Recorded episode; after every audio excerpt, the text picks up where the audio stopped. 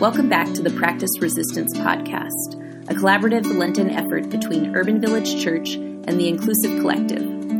Throughout several weeks of Lent, we will be guiding you through spiritual practices for your journey to and from work, while walking the dog, or just sitting alone in silence. We invite you to practice with us Monday through Friday and choose this kind of fast for Lent.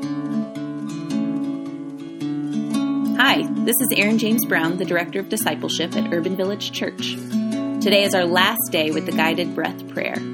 We will repeat our formula and pray the prayer five times. I'll say it twice, and you say it on your own three times.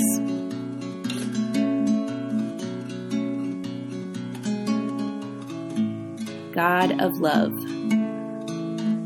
help me love others like you love them. God of love, help me love others like you love them.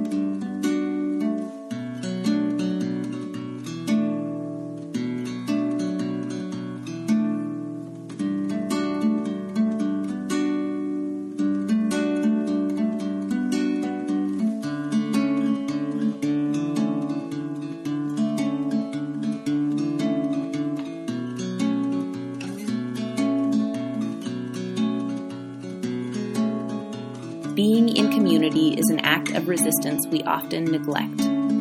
Today, your action of resistance is to reach out to one of your friends whom you haven't spoken to in a while and invite them out for coffee or just to come over. Your action is to spend time with someone you love and to enjoy their presence. If the Practice of Resistance podcast has been a blessing to you, please consider making a financial gift with the link provided in the description. Or check us out at urban village church dot org and lets get inclusive dot org. Share this on social media using the hashtag Practice Resistance. Thanks for listening and continuing to resist with us.